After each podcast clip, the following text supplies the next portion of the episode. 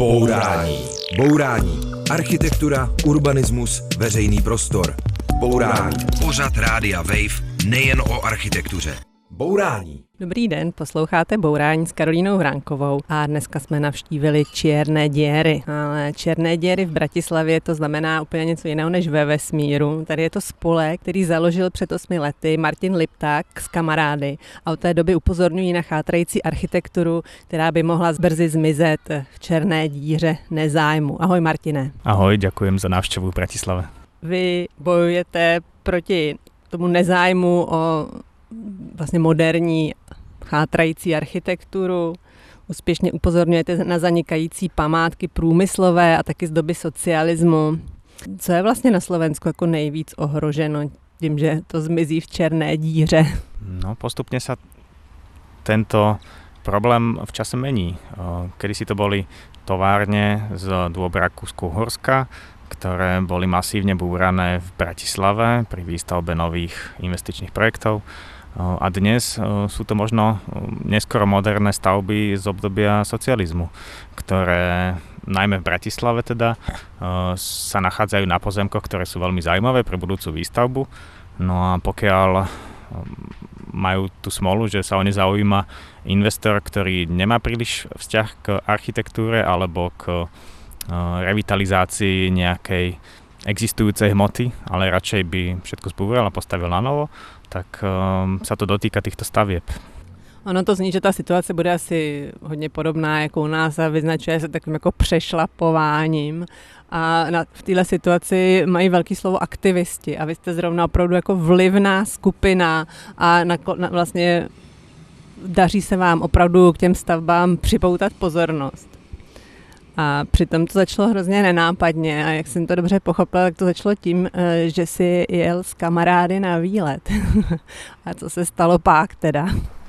Ja vlastne nie som architekt, hoci sa venujem architektúre a popularizácii architektúry. S priateľmi sme cestovali po Slovensku a mm, zaujímala nás industriálna architektúra. Normálne ako ľudí. Fotili sme si ju sami pre seba, ani sa nám nechcelo vyťahovať fotoaparáty.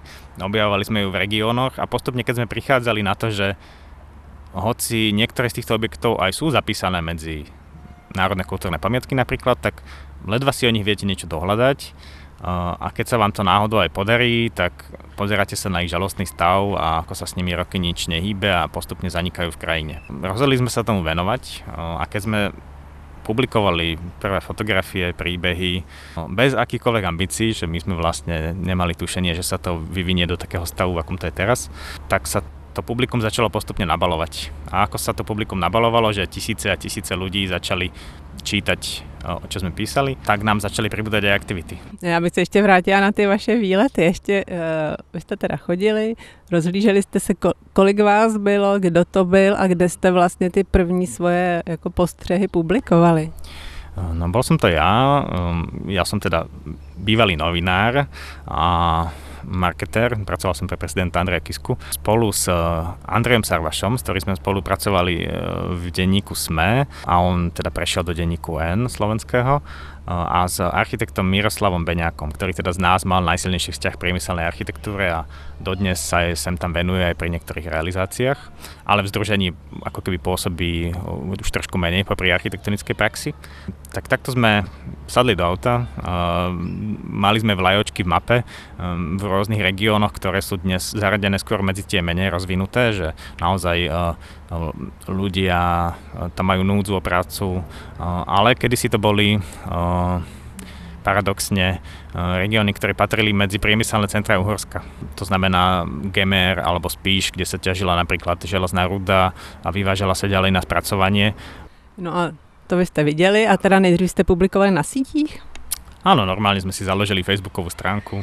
Niekde pri pieve v krčme nás napadlo, že sa môžeme volať Čierne diery. Pretože áno, venovali sme sa aj banským pamiatkám.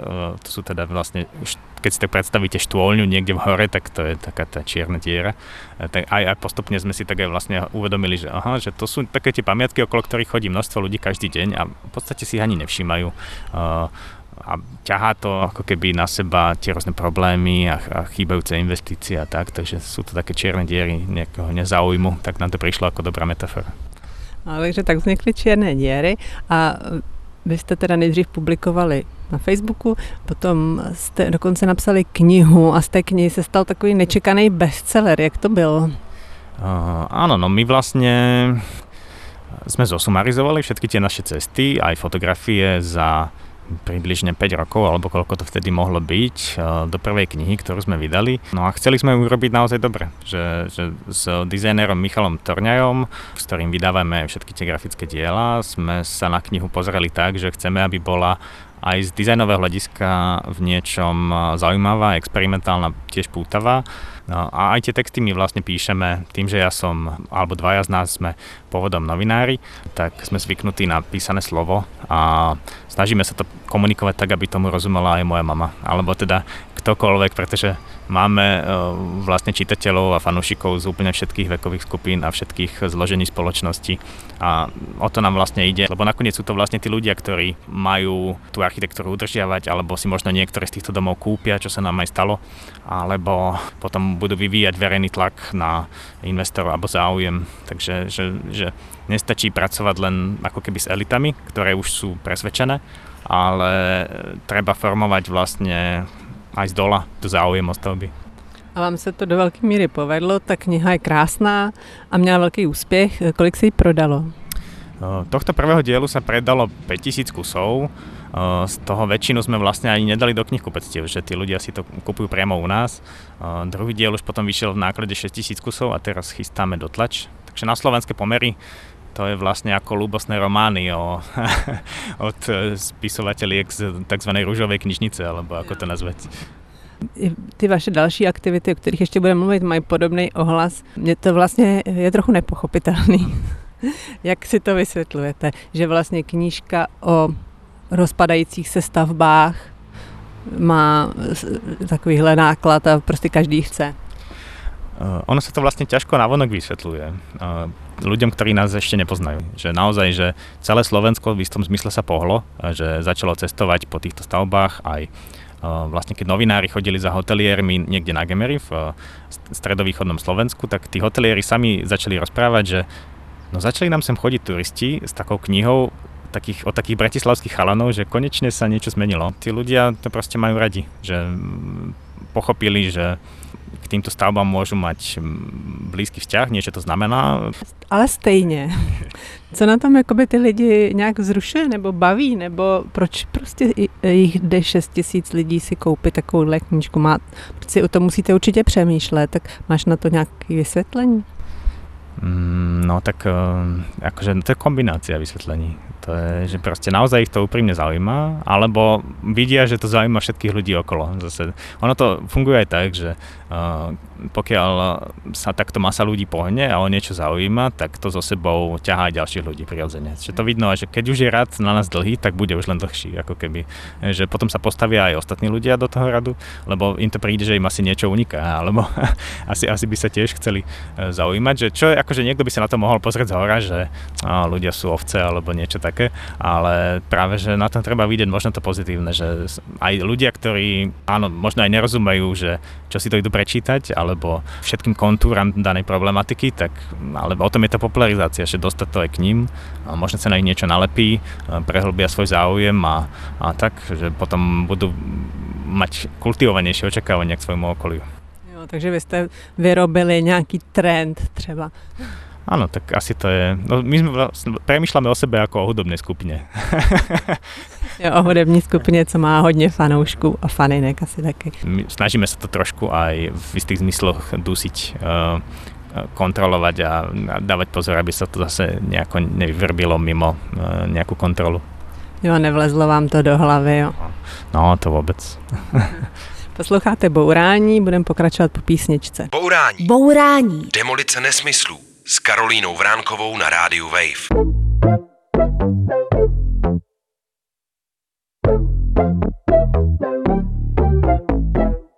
Nevěříš na náhody, přitom za každou se honíš. Co pak nevíš a nenajdeš náhrady, jsem tady šílený nápady. Dlouze nebo Hlavně když tě vítá, si jediná, pro kterou zpívá. Staň se, co má stát se, když tebou se líbá, ta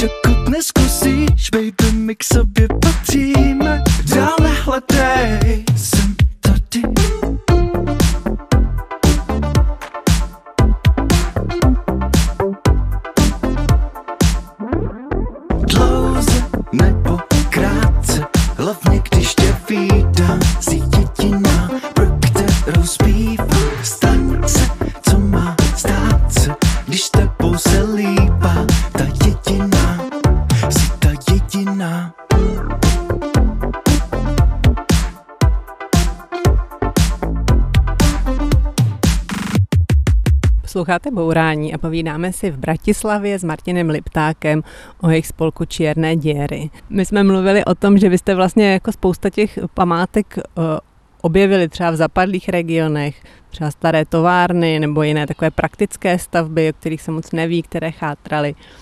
Eh, Je to v těch vašich dvou knihách, o kterých jsme mluvili. Můžeš třeba někomu, kdo by cestoval teď o prázdninách na Slovensko něco poradit, kam se do, nějaký takovýho, do nějaké takové černé díry eh, vypravit? No momentálne nám prebieha výstava v kaštieli Betliar, ktorý vlastnila šlachtická rodina Andrašiovcov.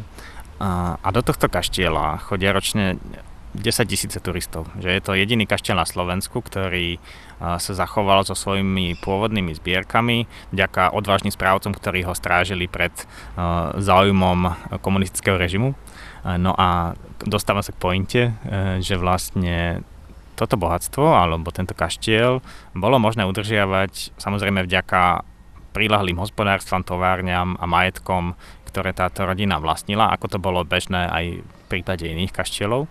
No a na Gemery sa dodnes zachovalo množstvo z týchto tovární, ako je Huta Etelka, Huta Karol, ale proste aj iné železiarne a iné druhy tovární, ktoré je možné vidieť v pôvodnom stave. No a ľudia ich môžu vidieť tak, ako to už inde na Slovensku vlastne neexistuje.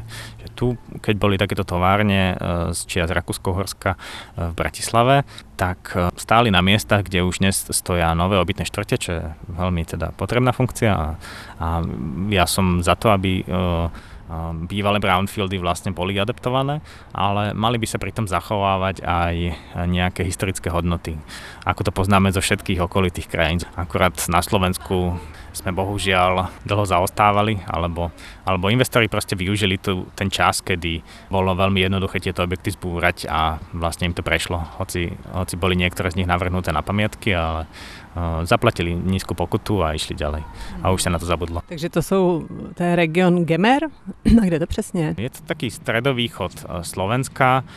Ten región nie je veľmi pripravený na turizmus, takže treba počítať s tým, že ubytovanie je tam skôr poskromne, reštaurácie tiež a vlastne mnohé z tých objektov, o ktorých píšeme, ani nie sú verejne prístupné. To znamená, že môžete si ich pozrieť zvonka, možno natrafíte na dobrého suseda alebo prvého majiteľa, ktorý vás veľmi rád povodí, pretože tí ľudia ešte nie sú trošku otrávení tým turizmom. Jo, takže ne- nedostanou tam nikdo vynadáno, kam leze.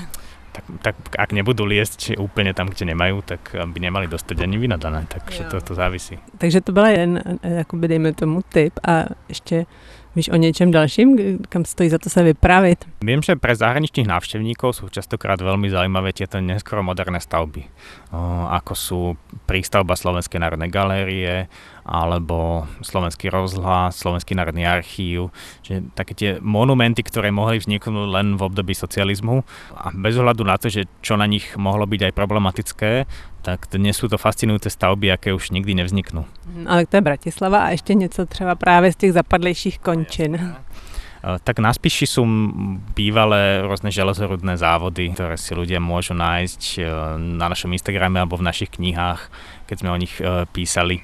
Takže to sú také... My to častokrát aj hovoríme, že že stratte sa e, v tých regiónoch a že sami natrafíte na stavby, ktoré vás zaujímujú, pretože náhodou pôjdete okolo a, a to je na tom asi to najčarovnejšie, že ten e, región má nejakú svoju prirodzenú krásu a, a po ceste nájdete množstvo vecí, o ktorých ste dovtedy nevedeli.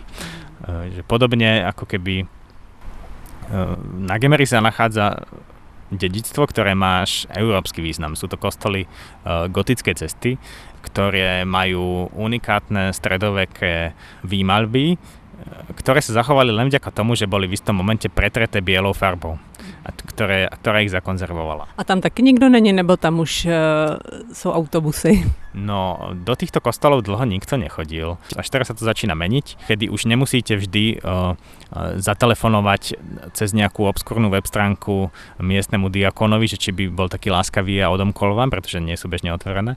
Ale uh, tieto kostoly gotické cesty uh, získali značku Európske kultúrne dedictvo, ktorá umožní otvoriť niektoré kostoly aj dlhodobejšie a je to veľmi zaujímavé si ich pozrieť. Jo, tak děkujem za tipy.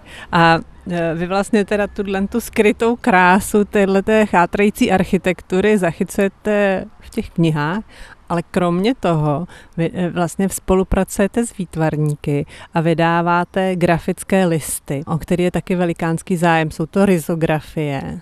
Co to je rizografie? Eh, rizografia je vlastne mechanizovaná sieťotlač. Je to kopírka, ktorá bola určená pre kancelárske využitie na tlač rôznych dokumentov, dovolenkových lístkov, priepustiek a takýchto obyčajných vecí, ale postupne ju vytlačili konkurenčné služby, ktoré začali byť dokonalejšie, pretože risografia vlastne tlačí každú farbu zvlášť, na každú má jeden osobitný valec koľkokrát sa vlastne papier vráti do stroja, tak toľkokrát má možnosť niečo pokaziť, lebo to nebolo vymyslené na to, aby farby sedeli dokonale alebo boli dokonale nanesené. Dáva mu to takú ručnú kvalitu takmer, alebo ako keby aj on mal nejaké ľudské chyby. Takže, takže to sa nám na ňom e, zapáčilo. Nás, keď čierne diery volali na rôzne podujatia, že by sme mohli prezentovať to, čo robíme, tak sme nemali čo ukazovať, pretože fotografie sme robili na mobil. No a, a napadlo nám, že čo keby sme vytvorili nejaké grafické listy tých stavieb. Akurát, že vtedy nás odmietli, že nemali na to čas, nechcelo sa im a možno by to aj nikdy neexistovalo, keby si na nás potom spätne nespomenuli a, a vytvorili sme v spolupráci s asociáciou ilustrátorov prvú sériu takýchto grafických diel a malo to celkom úspech, že ľuďom sa to páčilo, že nebolo to nejaké instantné, že hneď by to bola nejaká senzácia, ale postupne sa to začalo nabalovať, kedy ľudia oceňovali, oceňovali nielen spracovanie ale aj to, že my sme od začiatku tento výťažok eh, používali na rôzne bohumilé účely. Eh, že prispievali sme rôznym komunitám na, záchranu kultúrneho dedictva a postupne sme si vlastne aj sami niektoré osvojili. A vy, vy teda vlastne oslovujete slovenské ilustrátory a ty vlastně vždycky nějakou tu konkrétní stavbu stvární. Kdo třeba patří do nějaké vaší stáje? No od roku 2014-2015 týchto autorov bolo už 87 ku dnešnému dňu a, a diel, ktoré vytvorili asi 275 Takže sú tam rôzne autorky, rôzni autory od galerí nevystavujúcich etablovaných výtvarníkov až po čerstvé absolventky ilustrácie ono se to taky vyvíjelo, postupně se z toho stal takový sběratelský fenomén, jsou třeba v Slovensk, ve Slovenské národní galerii, každý to chce, tak eh, která byla třeba nejúspěšnější z těch vašich grafik? No to sa ani nedá povedať, pretože nám sa už ktorákoľvek vypredá za dve minúty potom, ako zverejníme. že vlastne ľudia tí tisíce záujemcov vytvárajú taký dopyt, že ono je v podstate skoro až jedno, čo vytvoríme a tí ľudia to musia kúpiť hneď, lebo iné sa to vypredá. No, tak to jsme zase u té kapely, že jo. A vy teda je teď i vystavujete přes léto ty grafické listy, to by to je právě v tom muzeum Betliar, o kterým jsme mluvili. Můžeš třeba posluchače pozvat na tu výstavu? Oslavili nás Múzea Betliar z bývalého kaštieľa šlachtickej rodiny Andrášiovcov, pretože my sa Gemeru, kde sa táto pamiatka nachádza, venujeme veľmi veľa. A o tých továrniach, ktoré boli dlho nepovšimnuté, píšeme systematicky. Tak oslovili nás, že by sme mohli v priestoroch kaštieľa usporiadať výstavu našich grafických diel. V kaštieli sme našli staré rámy, ktoré zostali po krádeži obrazov v roku 1973, kedy sa do kaštieľa vlámali zlodeji, vyrezali vzácne obrazy z rámov a už sa tieto obrazy nikdy nenašli. A tieto rámy pozlátené a rôzne dekoratívne v kaštieli zostali, tak nám napadlo, že by sme do nich mohli osadiť všetky tie diela, ktoré upozorňujú na pamiatky Andrašiovcov, ktoré by si zaslúžili viac pozornosti, ale, ale nedostáva sa im ich. Um, takže v pozlatených rámoch sú teraz vystavené továrne, uh, vytvorené na risografe v spolupráci s rôznymi výtvarníkmi, ktoré sme tlačili my ako černetieri. A takisto sme tam doplnili zbierkové predmety, ktoré súviseli s priemyselným podnikaním. Sú to rôzne knihy alebo pom- pomôcky pri napríklad razení štôlní alebo ťahaní železnice alebo proste pri, pri priemyselných aktivitách tejto rodiny Andraši. Mm. Ona ta výstava tam bude vlastně celé léto až do října, takže jestli jsme už někoho nalákali na takové putování po Slovensku, tak tohle by asi určitě měla být jedna zastávka, že jo? Áno, áno, tak máme tam 18 risografií, ktoré zobrazujú okolité železiarne, továrne alebo okolitú krajinu. Nech to berú ľudia ako taký návod pre ďalšie objavovanie. Posloucháte Bourání, budeme pokračovat po písničce. Bourání. Bourání. Demolice nesmyslu s Karolínou Vránkovou na rádiu Wave.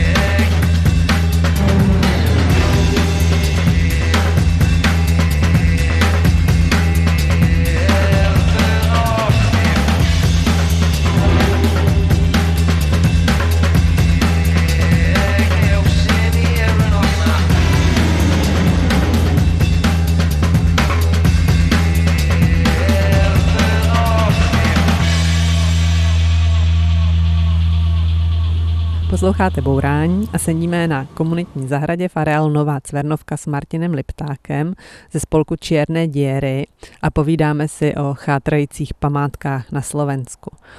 K ním patří industriální stavby, prostě opuštěné továrny a taky stavby pozdní moderny nebo poválečné doby. A co se týče poválečné architektury, tak do Čech ze Slovenska v poslední době doputovaly dvě zprávy, jedna špatná a jedna dobrá, tak kterou začneme. No mohli by sme začať tou, ktorú si dnes na vlastné oči videla, Bratislavský Istropolis. Bratislavský Istropolis, to je teda budova bývalého domu odboru, který se začal budovat už v roce 56, dokončen byl v roce 80 podle návrhů význačných architektů. Prosím, řekni jména. Konček, skoček, titul. Ano, děkuju. Veliká monumentální socialistická stavba, skutečně jela jsem kolem a věděla jsem, jak eh, tam eh, rameno takového drapáku z toho ožírá ten kubánský mramor, takže Istropolis jde k zemi. Je ti to líto? Určite už z toho princípu, že táto stavba a rôzne iné stavby v Bratislave vznikli ako investície z verejných peňazí do kultúry a zanikajú bez toho, aby mali nejakú adekvátnu náhradu. Tak už len z tohto princípu, kedy aj predtým veľká kultúrna sála PKO, aj teraz Istropolis, najväčšie kultúrne sály v Bratislave pre uh, podujatia s tisícovými návštevnosťami, uh, zanikli bez toho, aby im niekto našiel adekvátnu náhradu. Mesto ich predalo investorom, ktorí na mieste stávajú investičné byty alebo kancelárie, alebo boh vie, ako to dopadne vôbec, pretože odkedy sa napríklad PKO zbúralo, tak na mieste nestojí prakticky nič. Co je PKO? PKO je Park kultúry a oddychu na nábreží Dunaja, ktorý slúžil na kultúrne podujatie desiatky rokov, ale podobne ako Istropolis bol predavný súkromnému investorovi, ktorý ho zbúral a na mieste nezostalo nič. A v případě toho objektu Istropolis, tak tam je slib toho majitele současného, že postaví sál, vlastně podobně jako byl v tom Istropolis a taky, že zachová některé prvky, třeba některé umělecké věci, vlajko, vlajkové stožáry. Slyšela jsem, že snad i ten mramor, to obložení mramorové by se mělo znovu využít. Věříš tomu? No je to také veľmi otázne, pretože oni sa pri stavbe tej novej sály spoliehajú na vládnu dotáciu. Že na to, aby vôbec mohli postaviť veľkú kultúrnu sálu, ako slubovali, potrebovali spolupodielnictvo štátu, o ktorom minister financí na svoj Facebook neskôr napísal, že v žiadnom prípade sa tak nestane. Takže je celkom možné, že potom ako Istropolis búrajú, tak ten pozemok bude stáť, alebo tam nakoniec postavia nejakú menšiu sálu s kanceláriami a možno nejakým E, inými funkciami, s bývaním. Takže nikto nevie, ako to dopadne. A aj bez toho, aby sme vôbec tušili, čo nás čaká, tak Istropolis bol rýchlo zbúraný, kým do toho e, nemohol nikto zasiahnuť, kým to nemohol nikto príliš ovplyvniť. No a jak jsem pochopila, tak prostě lidi, kteří tomu rozumí, teoretici, historici litují Istropolis. Vy jako milovníci té architektury taky litujete Istropolis, ale spousta lidí nelituje. A částečně i proto, že to byla opravdu komunistická stavba, tam se opravdu konaly sjezdy KSČ a musím přiznat, že když jsem viděla, jak tam na nějakých fotkách dobových, jak Gustav Husák hovoří v těm jako kovaným komunistům, v těch tesilových oblecích, tak jako se mi to taky vlastně moc nelíbí a není to nějaká eh, část historie, na kterou bych byla pyšná. Co to dělá tobě? Paradoxne sa v tom objekte konali aj zjazdy verejnosti proti násiliu. No proste to bola kultúrna sála, kultúrny objekt, uh, ktorý hostil podujatia všetkého druhu a taká bola doba. Proste bola totalitný režim uh, a ten umožnil, aby sa v takomto objekte konali aj podujatia, ktoré mu vyhovovali, ale aj podujatia, ktoré priniesli trochu čerstvého vzduchu. Ja túto architektúru vnímam tak, že uh, nesúhlasím s praktikami totalitných režimov ani komunistického, ale to, čo z uh, takéhoto objektu bude uh, po nežnej revolúcii alebo po postsocialistickej transformácii, to určujeme my, že tá architektúra to v sebe nemá opečiatkované, že by išla na ruku e, komunistického režimu e, a závisí na nás, ako ju vieme na novo využiť. V tej stavbe nič nebolo, ona nebola schátraná a nikto vlastne nenapísal žiadny posudok, že by mala nejaké statické problémy. Argumentovali len tým, že si stanovili väčšiu sálu, iné spôsoby jej využitia a preto musí ich celý komplex dole, musí byť zbúraný čo v dobe e, klimatickej krízy, kedy stavebný priemysel spôsobuje jedno z najväčších znečistení na planéte, e, považujem za necitlivé možno slabé slovo, že, že už v dnešnej dobe by sme sa mali naučiť narábať so stavebným fondom, ktorý existuje a adaptovať ho. To neznamená, že e, Istropolis musí zostať nedotknutý, ale mohol byť adaptovaný rôznymi inými spôsobmi, ako to poznáme z rôznych krajín vo svete. A nemá to v tom svém DNA, tady ten, ten komunizmus? Áno, tak to je veľká téma, že ako sa zachovať k stavbám moderny a neskôr moderny, ktoré samé neboli príliš citlivé k svojim predchodcom. Že, mm, že, áno, že niečo muselo byť zbúrané na to, aby oni vôbec vznikli. No ale nemusíme opakovať všetky chyby, ktoré robili ľudia pred nami. Že myslíme si, že všetko, čo vzniklo z predošlých generácií, vzniklo chybne a tým pádom to zbúrajme a začneme na novo. Je vlastne opakovanie toho istého. Bratislavský dům odboru Istropolis to byla ta špatná zpráva. A teď ta dobrá, a to je Spěšťan. E, tam je dům umění od architekta Ferdinanda Milučkého, který je krásně dochovaný včetně interiérů. A ten byl prohlášený za památku. Vy jako Černé díry jste taky se podíleli na tom návrhu na památku, takže ten dům dobře zná. Co bys na tom eh, domě umění v Piešťanech jako vyzdvihl, co, je, co na ně máš třeba rád? No, Dom umenia je pozitívnym príkladom, ako mohol dopadnúť aj Bratislavský Istropolis alebo rôzne iné kultúrne domy v Československu, eh, kedy v rámci postsocialistickej transformácie sa v tom eh, dome naďalej konali kvalitné kultúrne podujatia. Dodnes tam sa hostia uh, filmový festival Cinematic alebo vystúpenia Slovenskej filharmónie alebo folklórneho súboru Lúčnica. Uh, rôzne druhy podujatí, ktoré sú častokrát vypredané uh, a tí ľudia tým, že vytvárajú záujem o tú stavbu, tak ju nepriamo kultivujú, apelujú na to vedenie domu umenia, ktoré samo má k tejto architektúre vzťah, pretože Ferdinand Milučký ako osobnosť veľmi dbal na to, ako sa bude aj ďalej zaobchádzať s jeho stavbami, aj potom, ako boli postavené. To znamená, že až do konca života do Piešťa chodil a všímal si novodobé zásahy alebo v akom stave je dom udržiavaný a rozprával sa s vedením domu umenia, aby, aby na nich apeloval. Rovnako aj pri ďalších stavbách tak to robil. A teda súhrou týchto okolností, kultúrneho využitia, dobrého správcovstva a záujmu architekta sa podarilo, že interiéry, alebo teda mnohé časti e, domu umenia sa zachovali naozaj v unikátnom stave, ako to už inde nie je bežné. A máš nějaký příklad? Já to znám pouze z fotek, tam je vidět opravdu, že tam jsou svítidla, nábytek, podhledy, zábradlí, prostě všechno je v, v takových jako navzájem sladěných odstínech červené, tak to je můj dojem, ale ty to tam znáš dobře. Áno, áno, zároveň sú steny obložené bielými keramickými kachlicami. Bol navrhnutý aj taký ten utilitárny dizajn, ako je navigácia. Je tam veľa týchto detajlov, ktoré zo zahraničia sú vlastne celkom aj že bežné, keď eh, si všímate zahraničných architektov rôznych stavieb z, eh, z tohto obdobia a ako ich dnes chodia fotiť novodobí záujemci, tak vidíte množstvo zachovaných vecí. Len tu ako keby v rámci tej stigmy toho komunistického režimu boli tieto stavy brané ako keby menej cenné alebo stotožnené s tým režimom a to, že sa nejaké zachovali v nedotknutom stave je už veľmi ojedinelé. No a, a dnes, keď vlastne získavame odstup od tej doby a všímame si, že veď toto je objektívna kvalita architektonická, bez ohľadu na to, akom objekt, období to vzniklo, tak si tá stavba získava novú popularitu už sa tam konalo množstvo nakrúcaní, fotografovaní, návštevníci z Česka si ju chodia pozrieť. Takže je to naozaj taký svetlý príklad, ako by sa to mohlo robiť bez nejakého špeciálneho úsilia, pretože to, čo robia správcovia domu umenia je naozaj len, že normálne sa starajú o dom, ktorý majú zverejný. A mě tam zaujala ještě jedna věc, že vy jako vlastně aktivisti jste se podíleli na tom návrhu na kulturní památku spolu s odborníky se Združení do Komomo. Jak vlastně vy jste na tom s těmi akademiky? Jakoby věří vám, nebo um, věříte vy jim, nebo jak to je?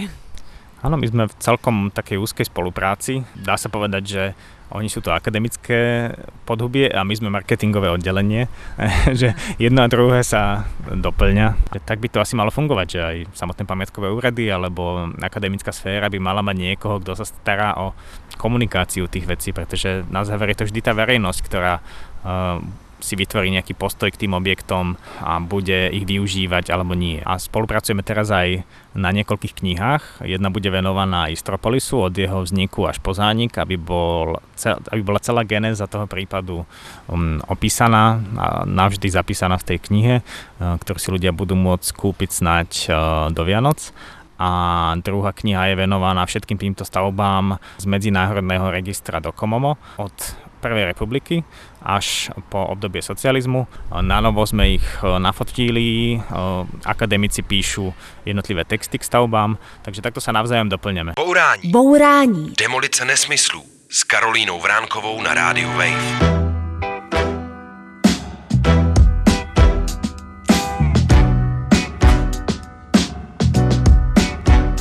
Love is bad. Love is bad. Love is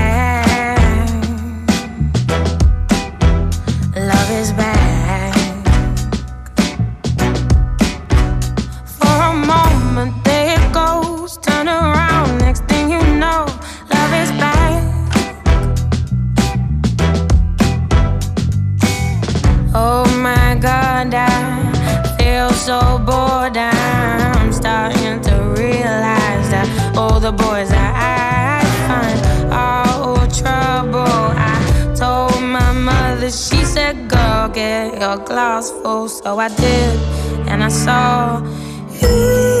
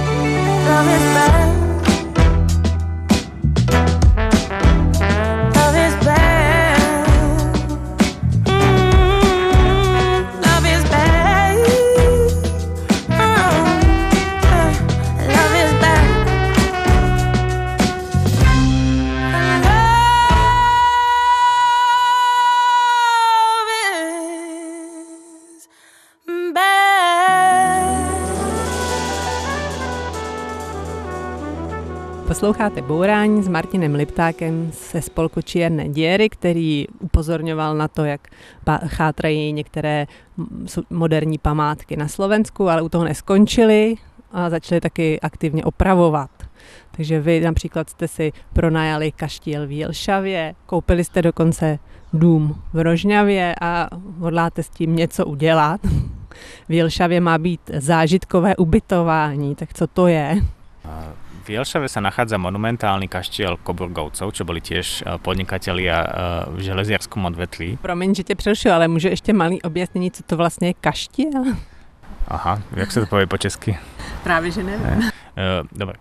Jelšava je bývalým šlachtickým sídlom rodiny Koburgovcov, ktorá podnikala v železiarstve a v Jelšave mala správu svojich lesov. Oni vlastnili množstvo lesnej pôdy na Slovensku a patrili medzi najbohatšie rodiny, ktoré v období Rakúsko-Uhorska na našom území pôsobili. A podobných kaštielov máme na území Slovenska asi 250. Takže sú v havarínom stave a kto vie, či sa vôbec niekedy nájdu peniaze na to, aby mohli byť opravené a aj keby mohli byť opravené, tak v regiónoch, ktoré dnes sú menej rozvinuté, asi nebudú nové kongresové centra a luxusné hotely.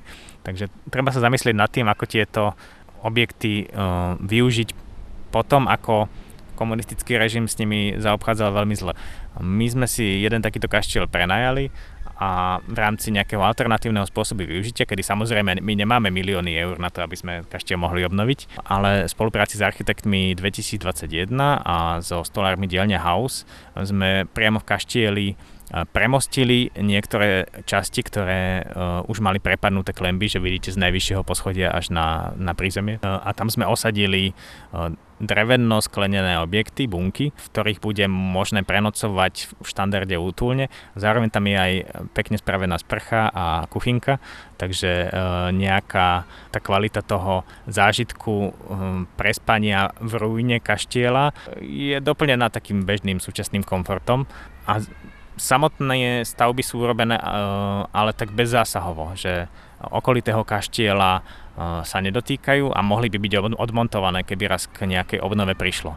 A nikam sa teda návštevník nepropadne a bude mít postel povlečenou čistou? No toto sme vyriešili skôr karimatkovým a spacakovým spôsobom, pretože uh, pokiaľ to nie je čistý hotel, tak nám prišlo, že toto bude vhodnejšie, ale nikam by sa nemal prepadnúť. Uh, robili sme to samozrejme v spolupráci so statikom, s architektmi, takže, s pamiatkármi, takže na toto všetko sa myslelo. Kdy to teda spustíte, nebo kdy bude možný sa tam ubytovať?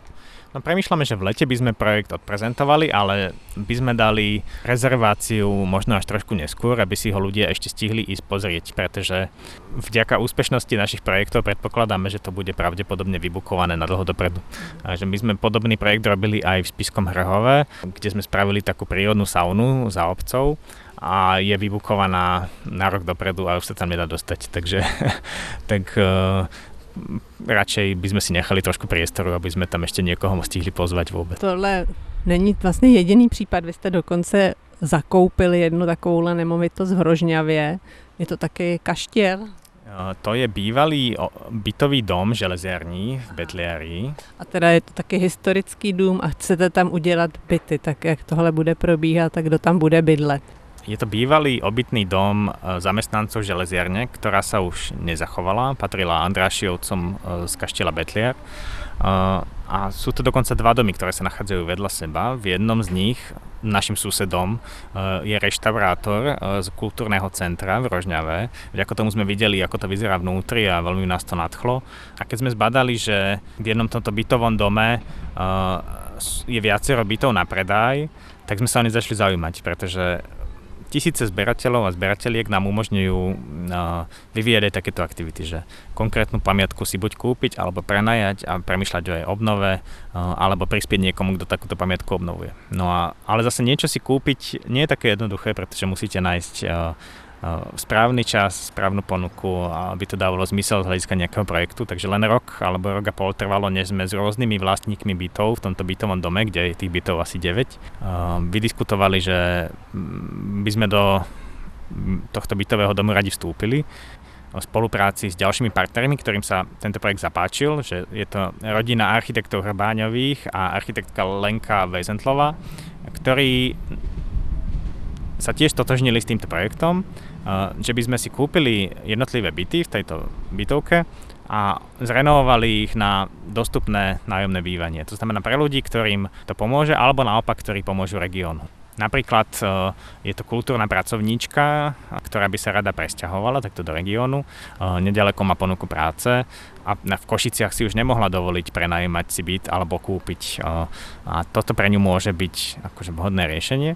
Alebo je to tesár, ktorý by sa rád vrátil zo zahraničia z Norska späť do rodného Betliera a tam už žil na dôchodku a zároveň nám môže pomáhať renovovať tento dom. A takto by sa dalo pokračovať ďalej, že my tie byty poskytneme za nižšiu cenu, než je trhová. Ako sa nám to veľmi páčilo na príkladoch z Česka, kde už niekoľko takýchto ľudí sa našlo, že e, kúpilo si byt, lebo si to môže dovoliť a poskytujú ho za sociálny nájom. A podobne by sme to radi urobili aj e, v tomto Betlieri. A co peníze? Kde jste vlastně na to vzali peníze? No, my sme si ich vlastne zarobili. že my tým, eh, že predávame tisíce kníh a tisíce výtvarných diel, tak peniaze takto nadobudnuté sme použili na kúpu tých bytov a pozemkov a postupne budeme uh, tieto byty obnovovať. Zároveň sú tam ďalší teda dvaja, traja partnery, ďalší sa pridávajú. My sme si kúpili len dva byty. Ďalšie dva byty si kúpili architekti Hrbáňovi a ďalší byt si kúpila architektka Lenka Vejzentlova, lebo to je v regióne, kde nehnuteľnosti sú oveľa lacnejšie než v Bratislave že na to potrebujete oveľa menší nejaký štartovací kapitál. A... Může se zeptat, kolik stojí byt v Rožňavě zhruba řádově? V Rožňavě teraz takto z hlavy neviem, ale tuto v Betlieri o 15 tisíc eur. Jo. Čo oproti 300 tisícovým bytom v Bratislave je teda nepomerne nižšia mhm. čiastka. A normálne si asi zoberieme úver, e, z ktorého budeme rekonštrukciu financovať a nájmy ju, ju vlastně budu splácet. A ono teda jedna věc je vydávat knížky nebo grafické listy a jedna věc je investovat do nemovitostí a brát si na to úvěr a mít další partnery, tak nebojíte se toho? Snažím sa nad tým nepremýšľať. Ale nie, no. Máme, máme naozaj šťastie, že e, máme okolo seba tisícovú komunitu, že e, nám sa naozaj, e, keby sme to nemohli dovoliť, tak by sme do nejakého bláznostva nešli. Že, že, že nám, nám to naozaj vychádza v poriadku. A okrem týchto projektov máme aj ďalšie. Nám sa vlastne darí na takéto projekty vyzbierať celkom pekné peniaze. Napríklad v pandemickom roku 2020 sme na rôzne charitatívne účely vyzbierali 200 tisíc eur. A takto vlastne priebežne vďaka sile komunity pracujeme ďalej. Že my vlastne nie sme odkazaní na komerčných partnerov, kedy väčšinou ani naše projekty celkom nechápu. Napríklad v Jelšave sa nám to stalo, že ale inde, že my im vlastne povieme, že toto tu robíme za vlastné financie, že či by náhodou na to nechceli prispieť, lebo niekedy nám to príde aj hlúpe, že my ako aktivisti sa tomu venujeme, ale oni sú proste tie veľké banky alebo komerčné subjekty, ktoré na to majú e, reklamné rozpočty a mohli by z niečoho aj prispieť, ale keď nám začnú rozprávať, že možno by sme to mohli robiť pre lukratívnu klientelu a pýtať si vysoké vstupné a tým pádom sa vyzbiera viac peniazí, tak tej pochopíme, že vlastne sme z rozdielných svetov a, a nakoniec to spravíme radšej celé sami po svojom. Tak. Ono to, Martine, zní, že ty jsi jako aktivní až hyperaktivní. a já třeba jsem trochu jako pomalý člověk, tak vlastně úplně nechápu, eh, jak to všechno můžeš stihnout. Jak to děláš? Neviem. ne, neviem, ako sa na to dá odpovedať. Asi som, asi som eh, rýchly človek, že Spolupracujeme s desiatkami ľudí naozaj, že zapájame či už aj v tej výtvarnej sfére akademickej alebo projektovej proste ďalších ľudí a, a snažíme sa pracovať so šikovnými ľuďmi, že dokonca je to tak, že časom sme si uvedomili, že niekedy je lepšie, keď najprv stretneš šikovného človeka a podľa toho, čomu sa on chce venovať, tak sa venuješ aj ty ako keby si si dopred vyhliadla tému, ale márne čakala na to, že s kým ju realizovať a ako to urobiť. A když jako takhle rychle se rozvíjíte a makáte, tak bude čas na nějaké prázdniny, vyrazíš někam třeba na Slovensko? No, v tomto máme problém, že myslím na to, že by som mal ísť na dovolenku, ale zatiaľ som si nič nevymyslel. Zavreli sme ateliér na leto, tak už je len na mne, aby som eh, si niekde vybral nejakú dovolenku. Mm. Takže budeš muset na dovolenou. Áno, áno, tak ja si uvedomujem, že veľa oddychu treba popri práci, takže si to musím naordinovať. tak to byl Martin Lipták ze Združení Čierne diery a náš rozhovor v komunitní zahradě v Bratislavě. Děkuju Martine a ahoj a hezký prázdniny, teda když už tam musíš na ně. Ďakujem a všetkým prajem tiež krásne prázdniny. A já se loučím s posluchači a e, předpokládám, že po dnešním dílu Bourání vyrazíte na Slovensko. Naschledanou. Nemáš nikdy dost bourání? Poslouchej náš podcast a bourej kdykoliv a kdekoliv. Přihlas se k odběru podcastu na wave.cz lomeno podcasty.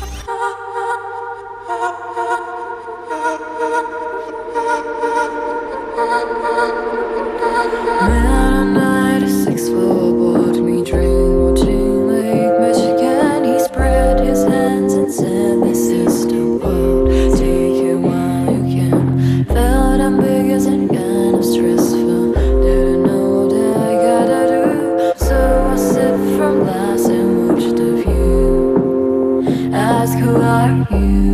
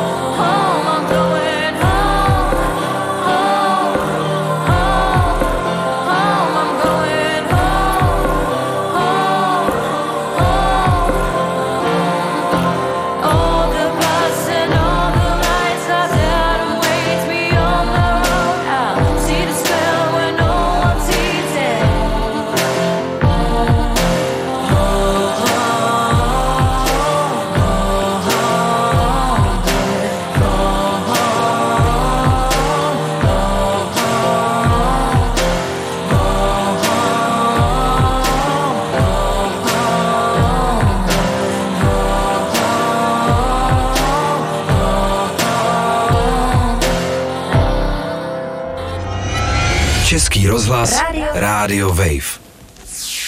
Děláme vlny.